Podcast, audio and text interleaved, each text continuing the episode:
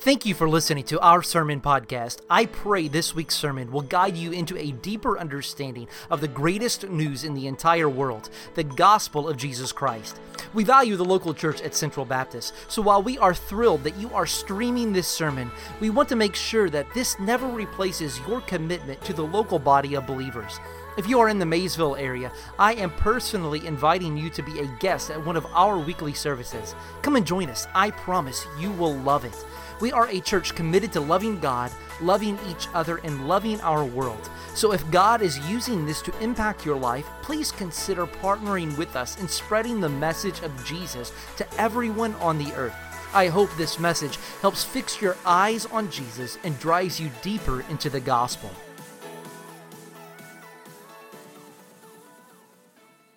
Our message this morning is kicking off our series in Who is Your One? And it's on earth as it is in heaven. Looking at Matthew chapter 4. If you have a Bible, go ahead and turn to Matthew chapter 4. As we get started this morning, I want to kind of play a little game with you. All right? Our teachers have been wearing off on me, but no Play-Doh or cutting or any of that kind of stuff. But we're going to play a word association game. So I'm going to say a word, and I want you in your mind to begin to think what kind of picture comes to your mind. All right, so we'll start out with this. Let's just say a Bernie Sanders supporter. All right, nope, don't say it out loud. All right, just in your mind, okay? All right. What about a Donald Trump supporter? What about, let's say, a fitness nut? I mean, you always know the fitness nut because you don't even have to look at them because they're going to tell you that they're a fitness nut before you even get them right. Let's say a Kentucky basketball fan or football fan. Or what about a Louisville fan? I can see the faces. Oh, yeah, uh-huh. All right, now I want you to think what comes to your mind when I mention the word Christian. Christian, odds are that you associate that word with certain characteristics as well. Some may be positive, some may be negative.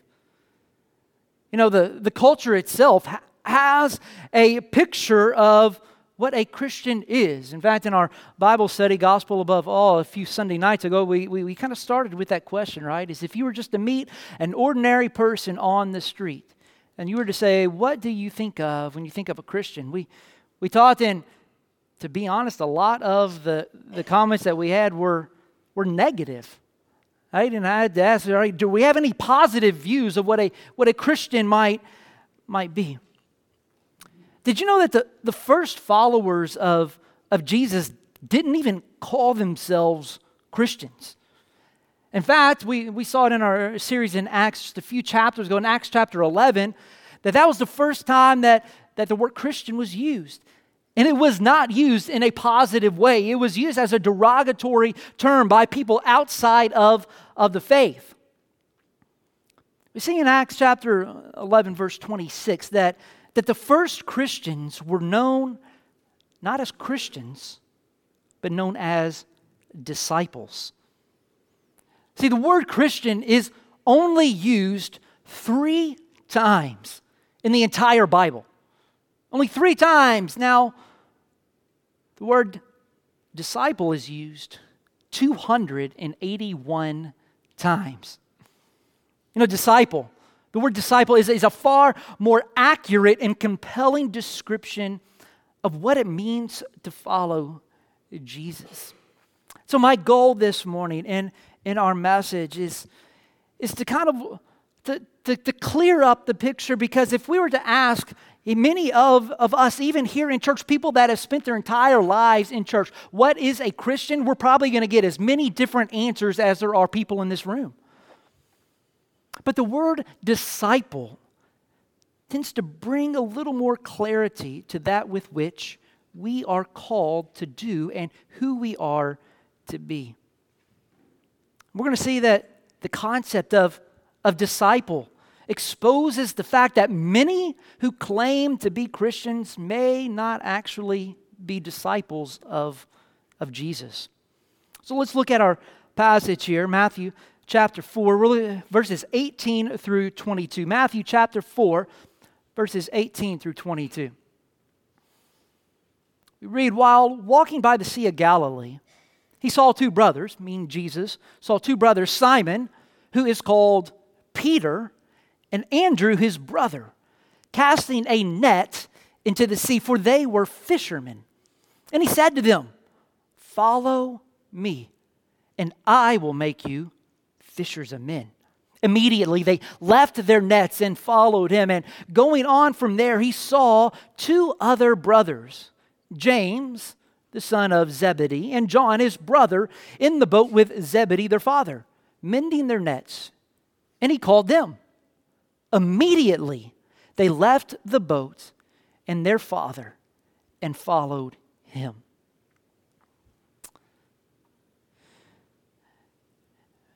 I want to kind of look at some historical background as to what it means for one to be a disciple. Because I don't know about you, I've read this passage many times. I was taught it as a kid growing up in Sunday school and even in vacation Bible school. And to think about it, even as an adult, and the picture that comes to mind when I've heard this story of Jesus calling the first disciples is this. You got, Jesus and with his long flowing hair, he kind of got the Fabio look going on, the white robe, it's just fun. He's just walking down the sand, and you got the sea over here on the right, and you see these guys are just out there on the banks with their fishing poles, out fishing, trying to catch some fish. And then Jesus goes and says, hey, you guys, you all, come and follow me.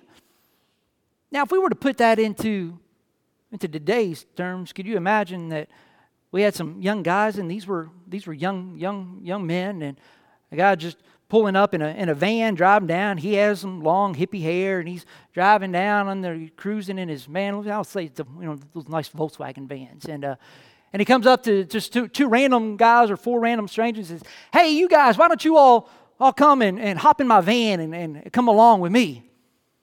Now, I don't know what you were taught, but I was taught stranger danger, right? And you never get into a van with a complete stranger, right? But when we understand the context of what Jesus is calling these men to follow him, it makes so much more sense. See, in the biblical times, the times of Jesus, all Hebrew boys went to school, and it was called Torah school at the age of 5 years old. All Hebrew boys. So Riley is five. She's just starting kindergarten, right? But unlike her and our modern education system, Hebrew boys would go to Torah school. Now, the word Torah gets its name from the books of the Hebrew Bible, which is the Old Testament. The Torah is the first five books of the Bible: Genesis, Exodus, Leviticus, Numbers, and Deuteronomy. They are the books of law. Right? And so for 5 years, these young boys would come and they would study the Torah. But they would begin by having an initiation ceremony, where their families would come and they would join, and all of the religious rulers would be there. And what the rabbi would do is he would take a drop of honey onto his finger, and he would dab that honey onto the tongue of each of these young boys. Now, for most of these boys, they grew up in poverty, and it is likely that this was the first time that these boys ever had sweets. Now, I don't know about you, any of y'all have sweet tooth, right? You crave sweetness, right? It is something you get to the point you're like, I gotta have that. Well, these boys, this is the first time that they've had anything sweet as honey. And so what they do is they associate that sweetness with the Word of God. So for 5 years, they enter into study of the Torah. They learn the Torah forwards and backwards. All right, they know the Torah. And then by the age of 10, after these boys have studied, the very best of the students, all right, got to move on There was a cut was made. All right, I don't know, we don't know exactly how many that they took, but we know that only the best of the best got to move on to the next stage in the Hebrew school. So those boys who were good enough continued in their studies and they studied the rest of, we would call it the Old Testament, the Hebrew Bible. But those that weren't quite good enough, they had to go back home. And they started an apprenticeship working with their family, learning the family trade. Now those boys that were good enough to stay in school by the age of 17, all right, again, another cut was made. And the best of that group wanted to make a career out of being a religious leader and continue their religious studies. What they would do is you had to go out and find a rabbi that you admired, that you wanted to study under, and you had to go and apply to become one of his disciples. Now, the Hebrew word for disciple is Talmidim. You wanted to be one of their Talmidim. And how you would do this is the rabbis would be sitting around, and you as the wannabe disciple, wannabe Talmidim, would go and you would sit at the feet of the rabbi. Now, just because you sat at the feet of that rabbi doesn't mean that he is going to choose you, because it wasn't automatic that you were in the club. He would begin to examine you, pepper you question after question after question after question, depending on how you answered, what he saw in you. They may choose you, you may not. And so these questions and these tests, they were to see whether or not this Talmidim wannabe was worthy to be a disciple of this rabbi. Now the pool for these rabbis was very small. There was a lot of applicants. So the rabbis could be very selective in who they chose. They chose only the smartest, the most talented boys to be their disciples. Only those that they thought had the most potential. And another reason that they were selective in how they chose the disciples is because they weren't just choosing somebody to study under them, right? To know what they know, to teach them. No, they were picking somebody that they believed that would become just like them in every way. So the disciple began to walk in the manner of the rabbi. All right, they would have the same mannerisms as the rabbi. My guess is that they would begin to like the same foods that their rabbi had, wear the same clothing that the rabbi wore. You know what? If he ate with his right hand, they'd be eating with the right. If he ate with his left, they'd be eating with the left. They mimicked their rabbi in every way. And so they didn't just pick the guys that had the most brain smarts, but they picked those that were worthy to become like the rabbi. See, for several years, these Talmidim, these disciples, these young disciples, they would follow their rabbis. They would go everywhere with them. They didn't just go to school and leave. No, they followed the rabbi, and the rabbi would impart everything that he knew. He would pour out his soul to these young disciples, because the goal of the disciple wasn't to just have a bunch of knowledge. It wasn't just to know the Bible. It was to be like their rabbi. So if you were a good Talmidim, if you were a good disciple, then anybody that saw you could tell which rabbi you studied under, because you imitated them. You were just like them. So now that we now know that the historical context of what a Hebrew disciple was and how they interacted with a rabbi, this passage here in Matthew chapter 4 begins to make more sense. And we're going to see 5 different points that we see in how Jesus called his Talmidim. First, we see that Jesus doesn't choose the best, but he chooses the willing. He doesn't choose the best. He chooses the willing. Look here in verse 18. It says, while walking the Sea of Galilee, he saw two brothers, Simon, who is called Peter, and Andrew, his brother. And what are they doing? They are fishing. So what does that tell us? That they're fishing. Well, it tells us they didn't make the cut. They weren't good enough to be a Talmidim, a disciple of a Hebrew rabbi. And so Jesus comes along, this new rabbi. He was the king of all rabbis, right? And he comes and he comes to them. See, Jesus doesn't choose the best. He chooses the willing. And so Simon, Peter, and Andrew, it's not that they weren't the best. I mean, these guys didn't make the first cut. They're back home fishing. They're making a living, learning from their father. Right, these guys are the B team.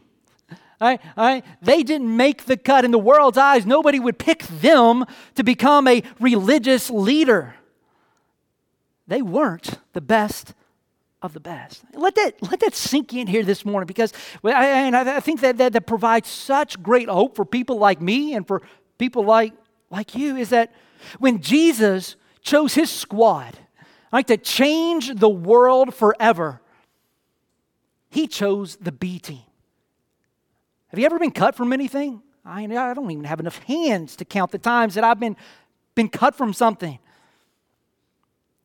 So when he chose this B team here, of course they wanted to follow him, because the rabbi had chosen them.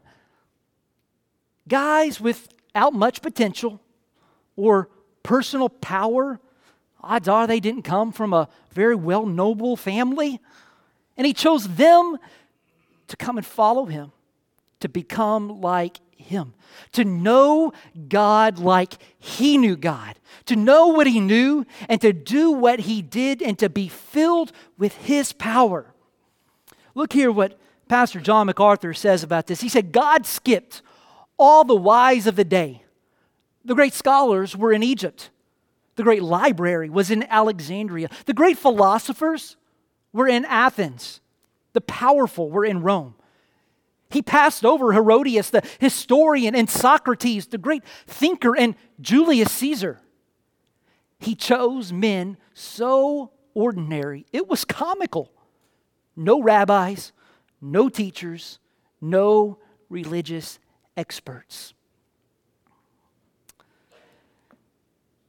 Jesus chose the B team because his work would not come from their abilities. Don't miss this. Jesus chose them because he wasn't dependent upon their abilities, how smart they were, how good they were, how well they could connect with other people. No, he chose them because what he could do through them. I mean, to be honest, people with a lot of talent and ability, they would only get in the way, because they would never learn to lean on his power. See, Jesus taught that his power in the weakest vessel was infinitely greater than the greatest talent without him. See, God wants to use you in your family, at your workplace. You know, some of us are thinking, you know what, if Jesus was married to my spouse, man, think how great that would be. I mean, the Son of God was, everything would be perfect. You know what, if Jesus was in my place at my workplace, I'd never mess up, right? Eddie, I'd be walking up the corporate ladder because everything would be just perfect. I would connect with people. I would do the job like nobody else could. And how you parent? I think if only Jesus was here to parent my kids, man, I'd never mess up. and they would learn everything that they need to learn. They wouldn't be the struggle with a lot of the struggles that we see in the world. But Jesus didn't do that. Jesus is not married to your spouse. He's not the parent of your kids. He's not working at your place of work. No, God instead chooses to use you to do so with His power. It's even greater than that. And so what we have to do is we have got to stop making excuses that we're not able to do it. I'm not able to be the best spouse I can because, I just can't do it. I can't get over my faults. Or, I can't be the best parent that God has called me to be because it's just too hard and I fail too much. Or, I cannot be the best at my job because there are far more people out there that are just better than I am. And I just got to realize the limits that I have. Now, God doesn't need your ability. He doesn't need your goodness. No, He requires only your availability. Often it's said, right? He doesn't call the equipped. He does what? He equips the called. So the question I have for you this morning, you too, choir, sorry, sometimes I forget y'all are back there here, is have you made yourself available to Him? Have you made yourself available to Him? Secondly, we see that He chose us, not we Him. He chose us, not we Him. Look what Jesus said. He said to them, "Follow me." Now remember, the normal way all of this went down is that the disciples that were applying the Talmudim, they would go and they would sit down at the feet of the rabbi. You had to be the best of the best. You had to apply. And most didn't make it. Most were not good enough. And only then as you're sitting at the feet of this rabbi, if he liked what he saw in you, and if you were lucky enough, he would choose you. Now, this selection here gave them a lot of great confidence. I mean, could you imagine the ego that some of these the religious, understudies had as they're studying with the rabbi? Can you imagine if they saw Simon, Peter, or John, out on the boat as they're walking with the rabbi? It's like, hey, look at me, You want to be here, right? But you're not good enough. I mean, think of the confidence that it gave these young Talmudim. When they were struggling, maybe when it got hard. Anybody ever been in a place where things are hard? Maybe in school, you're like, I don't know how I'm going to be able to get through this. Or in work, it's like, dude, it is just so hard. I don't even know if I can make it through the day. Again, in parenting, whew, nothing humbles you like being a parent. I'm confident that nothing humbles you like being a parent. I mean, you try to do everything the best that you can, and then you realize, dude, I really messed up today. But when those Talmudim were struggling, they could think back, you know what? That rabbi, he believed in me. And He chose me. But Jesus, He starts the process way back further because these guys didn't come and sit at His feet. They didn't seek Jesus out, did they? No, Jesus is the one that came for them, even when they weren't looking for Him. Look here, John chapter 15, verse 16. We read this, "You did not choose me." Right, this is Jesus speaking. "But I chose you and appointed you that you should go and bear fruit and that your fruit should abide so that whatever you ask in the Father in my name, He may give it to you." Jesus chose you to be His disciple. So when things get tough and you're thinking about just giving up, it's like, I can't do it anymore. Remember, that Jesus chose you. He chose you. Thirdly, we see that our primary calling is to be with Him. Our primary calling is to be with Him. So I think this is a point that many of us struggle, and especially in America, and I know I struggle it in my own trying to live out being a Christian. It's because we're so much associated with our identity and as with what we do.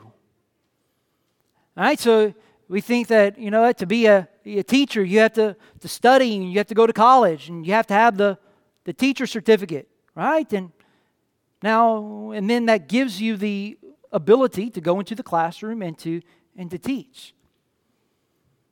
Your identity as a teacher is because you do what? You teach. So if you quit teaching, well, you could say, I used to be a teacher, but I'm not currently teaching. Our identity is so much associated with what we do, and we begin to tie that in with how we live as a Christian.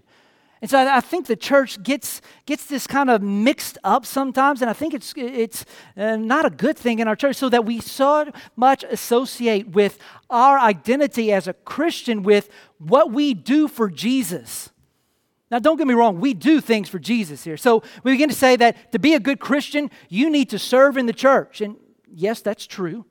To be a good Christian, you need to share the gospel. Absolutely. We're going to get to that. Right, to be a good Christian, you need to do all of these things. And yes, that is true, but that is a result of our identity in Christ, not the source. So our primary calling is to be with Him. So how about you? I like kind of structure and even knowing certain rules. You know, in school, those classes I did best in is when I got the syllabus at the beginning of the year, and I could see all of the assignments listed out, everything you need to read. This is when this is due, this is when this is due. And so you know everything that you have to do, right? Because you can prepare for it. Honestly, with structure, you tend to be in control. Because I know that if this is due at a certain date, I've got this much time and I can make these adjustments to get it done. Those classes that I struggled in is when the teacher came in and said, well, you know what, I don't know what's going on this day. And, you know, it's just an unorganized class. And I don't know if you're like me, if you ever struggle with that. But the call to us as Talmidim, as disciples, is not to follow the syllabus that Jesus has already given us. No, it's to come and to be with Him. See, Jesus' primary call on these disciples was not to do something. It was to become like Him. Because that's what a Talmidim did with their rabbi. And to become like Him, what do you have to do? You have to know Him.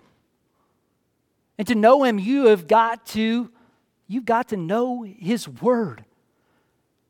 For God has revealed Himself to us through the Word of God. And friends, we live in a day and time where biblical illiteracy is at an all-time high, and sadly, it's only getting worse.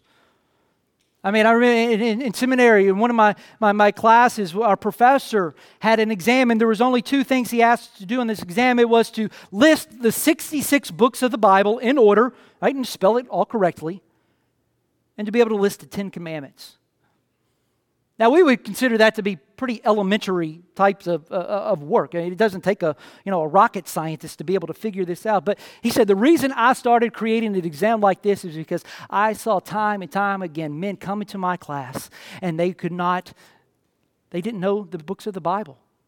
They didn't know the 10 commandments. And he said, and here we are training these guys to go out and to be pastors, to teach other people, to become missionaries, to travel the world, and they don't even know the books of the Bible. In order to be with Him, we've got to know Him, and we know Him through His Word. Here at Central, we've got many different outlets for you to do that. I think first and foremost is Sunday morning worship service. I make a promise to you, every Sunday I will do within, not in my power, but in the power of the Spirit, is to preach faithfully God's Word week in and week out. You know, for millennia, the importance of the Sunday morning worship service has just been, I mean, it's always been the staple of Christianity. But for some reason, the last several decades now, we've become in is that, you know what, to be a Christian, I don't need to go to church to be a Christian. You know, it's just about between me and God. Think of the arrogance of that statement. That Christians for thousands of years have placed the primacy week in and week out of coming to worship. And all of a sudden, we know better than all of them. To know God, we got to know His Word. You can do that through the Sunday morning worship service. Sunday school. I can't emphasize the importance of Sunday school enough.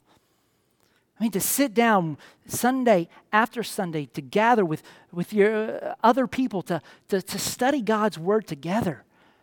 Eddie, you will learn God's Word if you spend time in Sunday school. We've got other studies. I mean, Sunday night, Wednesday night prayer meeting. If you struggle in your prayer life, come to prayer meeting on Wednesday. We teach on prayer.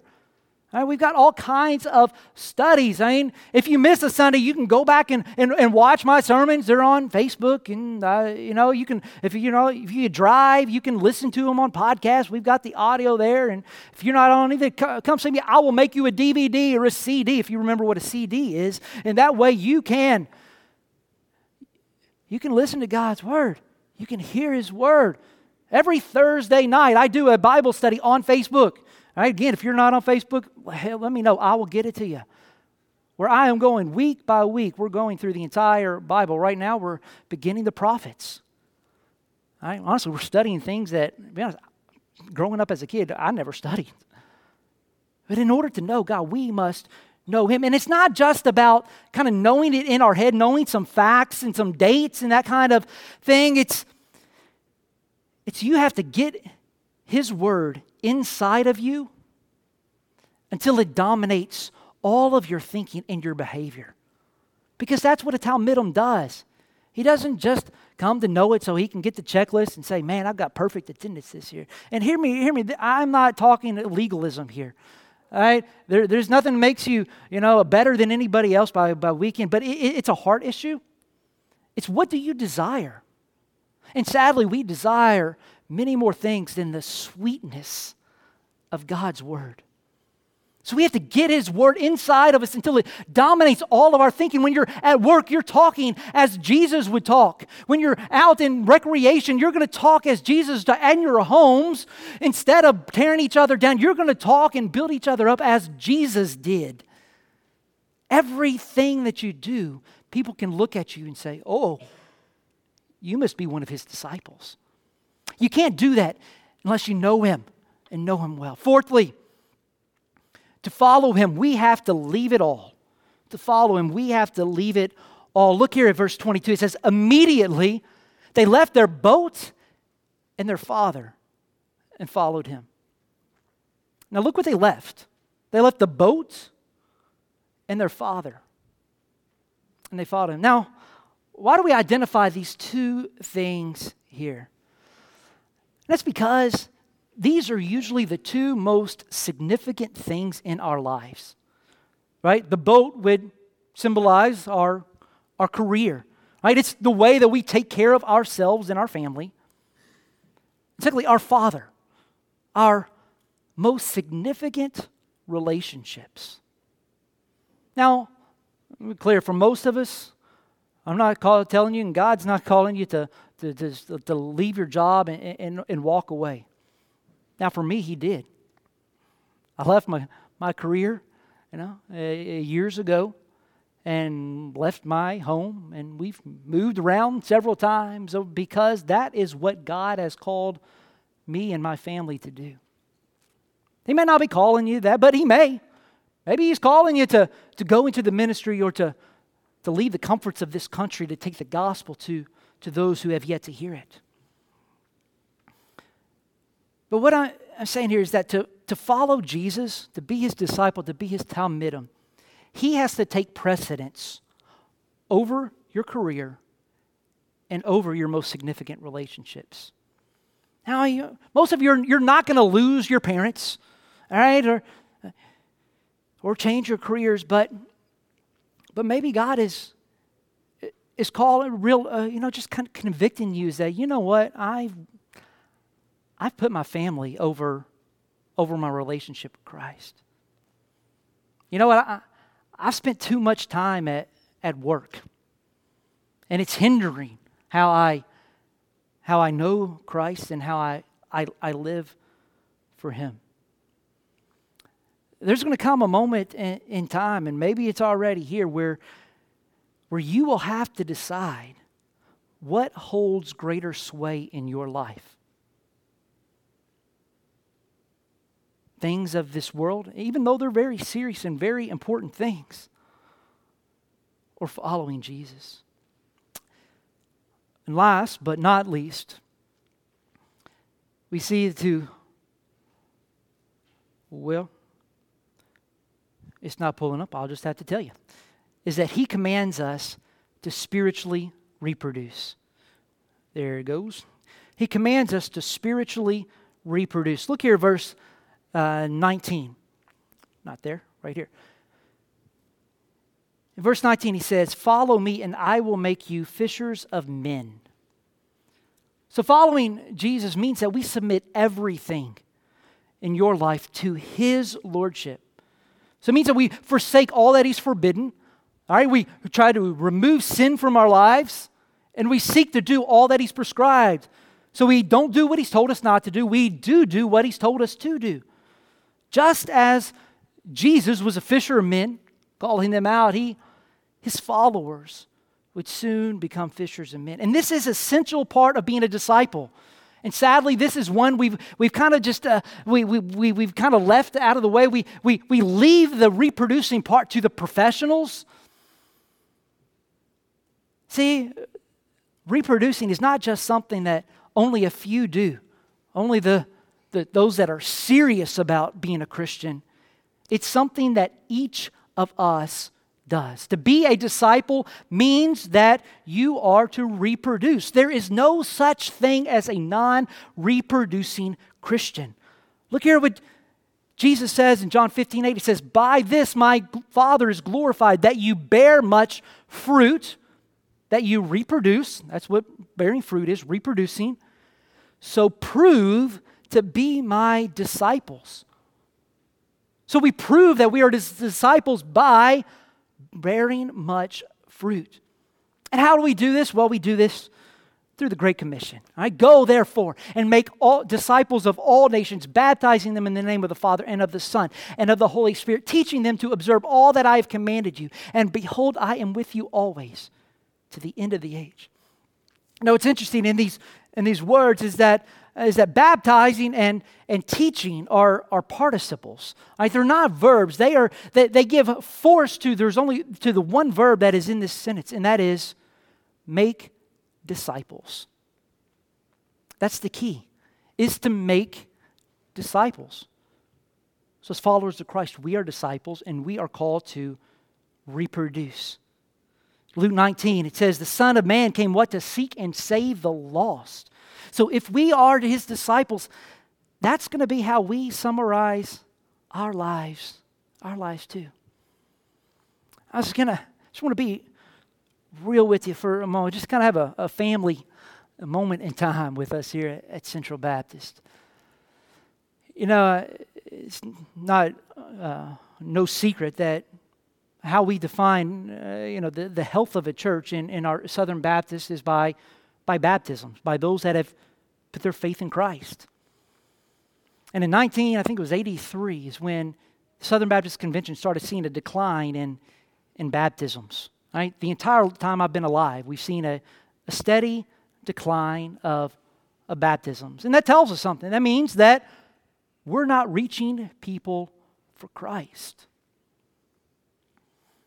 And I've been looking even at our own church. And in the last decade or so, based on the numbers that we've reported, we've averaged between 2 and 3 baptisms a year.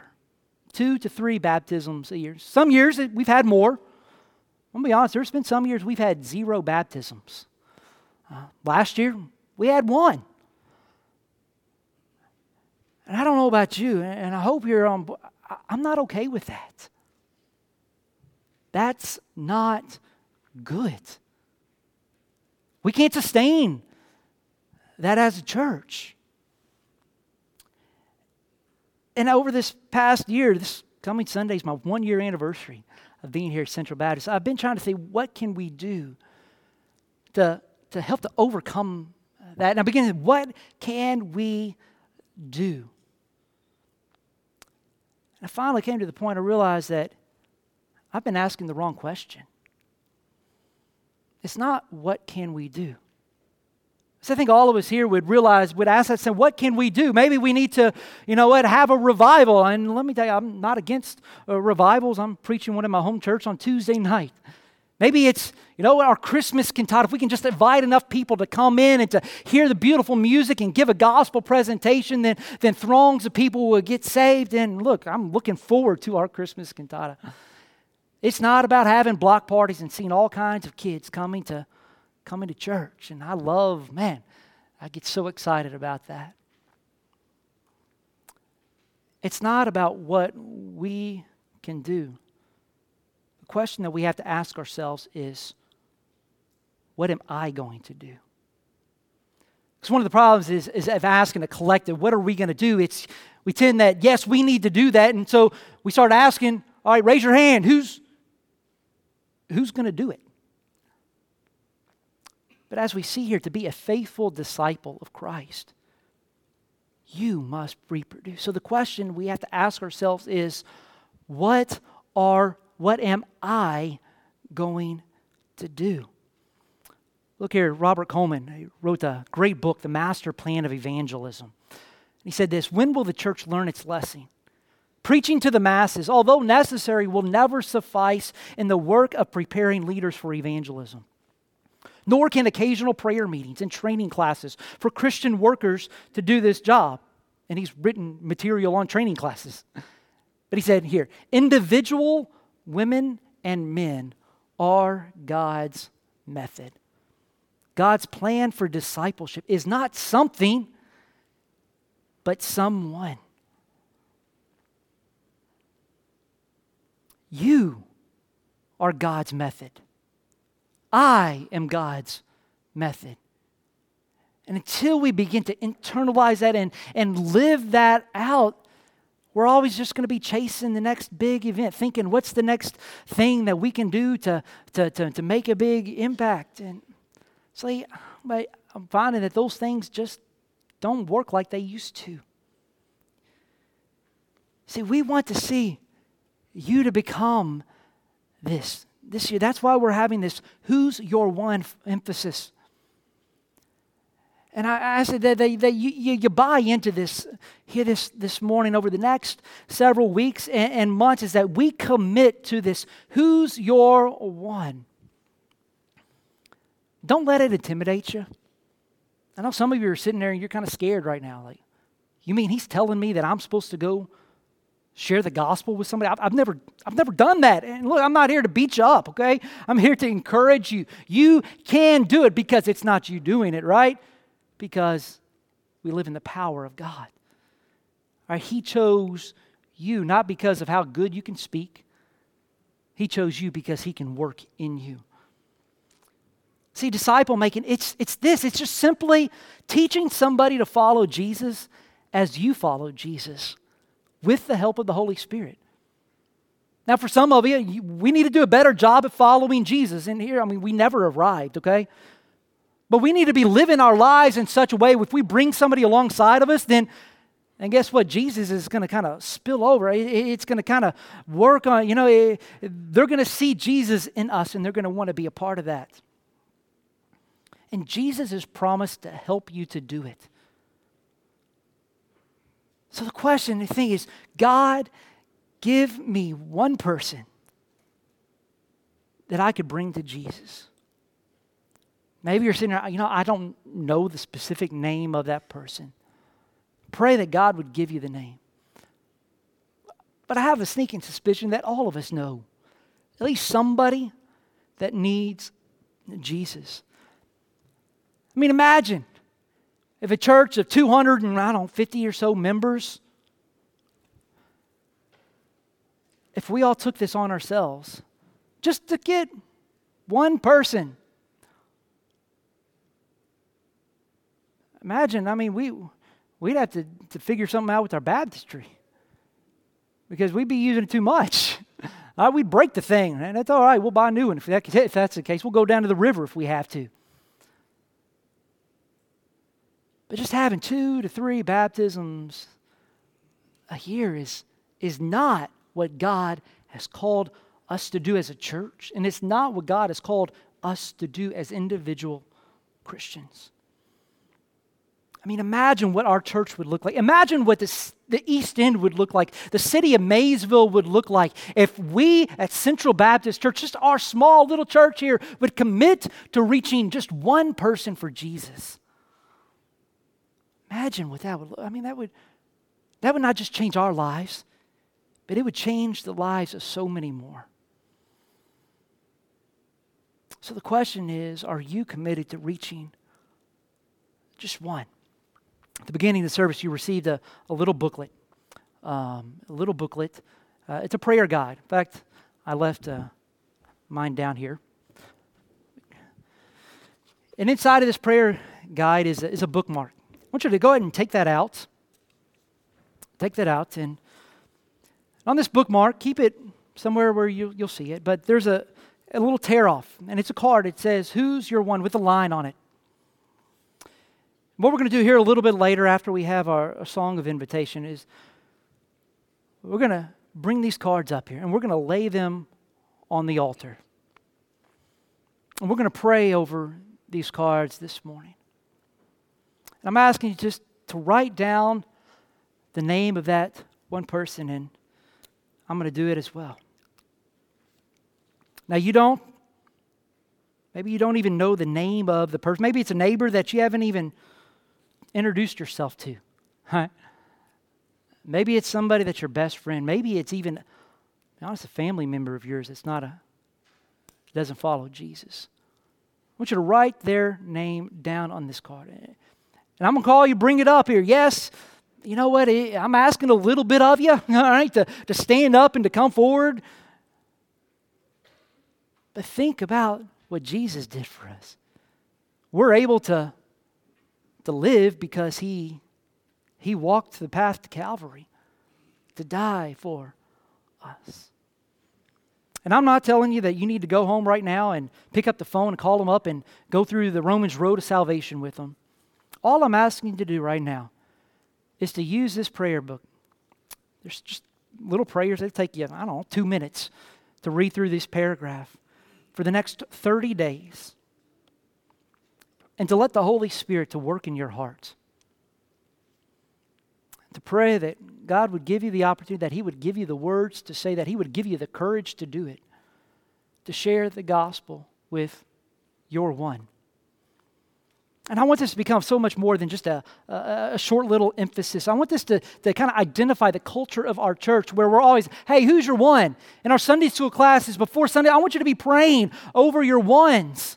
All right? What we're going to do with these cards after we leave them up here at the altar, and last names, don't feel like you have to write the last name down. I should have said that. I don't want us to feel like we're, I want to make this as least offensive to people as possible, but you know that person. And what we're going to do is I'm going to tape all of these up at the foyer in the back, because I want that to be the first thing that we see when we come into the church is the names of people that we know that need Jesus. So that you'll be reminded, because the trouble that we have often is we have something like this and we get compelled and convicted to do it, and then we go out here and we hit lunch, and by the time we get to tomorrow, we've already forgot about it. I'm going to do everything I can to help you to remind her. You're going to be hearing a lot from me, all right, on your one. And I want to be an encouragement because I'm a part of this. I'm going to do this along with you because, guys, eternity's at stake. People are dying and going to hell. Are you okay with that? And God has called us to come and follow him. Now here you, this morning, you may be here, and honestly, you may not be a disciple. Maybe you have not trusted in Christ. Here, this is the gospel, all right, real quick, is that God sent his son Jesus to come to this earth, to live the life that you could not live. Now, you're a sinner. Like, there's nothing that you could do to be good enough to earn eternal life. So God sent his son Jesus to live the life you couldn't live, to die the death that you deserve, so that you might have eternal life. To give your life to Christ, it's simple as just admitting your need for Jesus.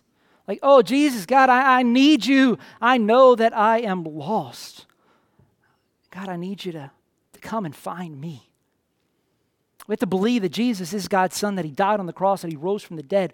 Believe in the gospel, and we must commit our lives. We must fully submit ourselves to follow him, to be his disciple. Let me tell you, you're here this morning. God is working in your heart. Remember that he came and he chose you. All right, he chose us. And he wants you to be with him. Would you pray with me, please?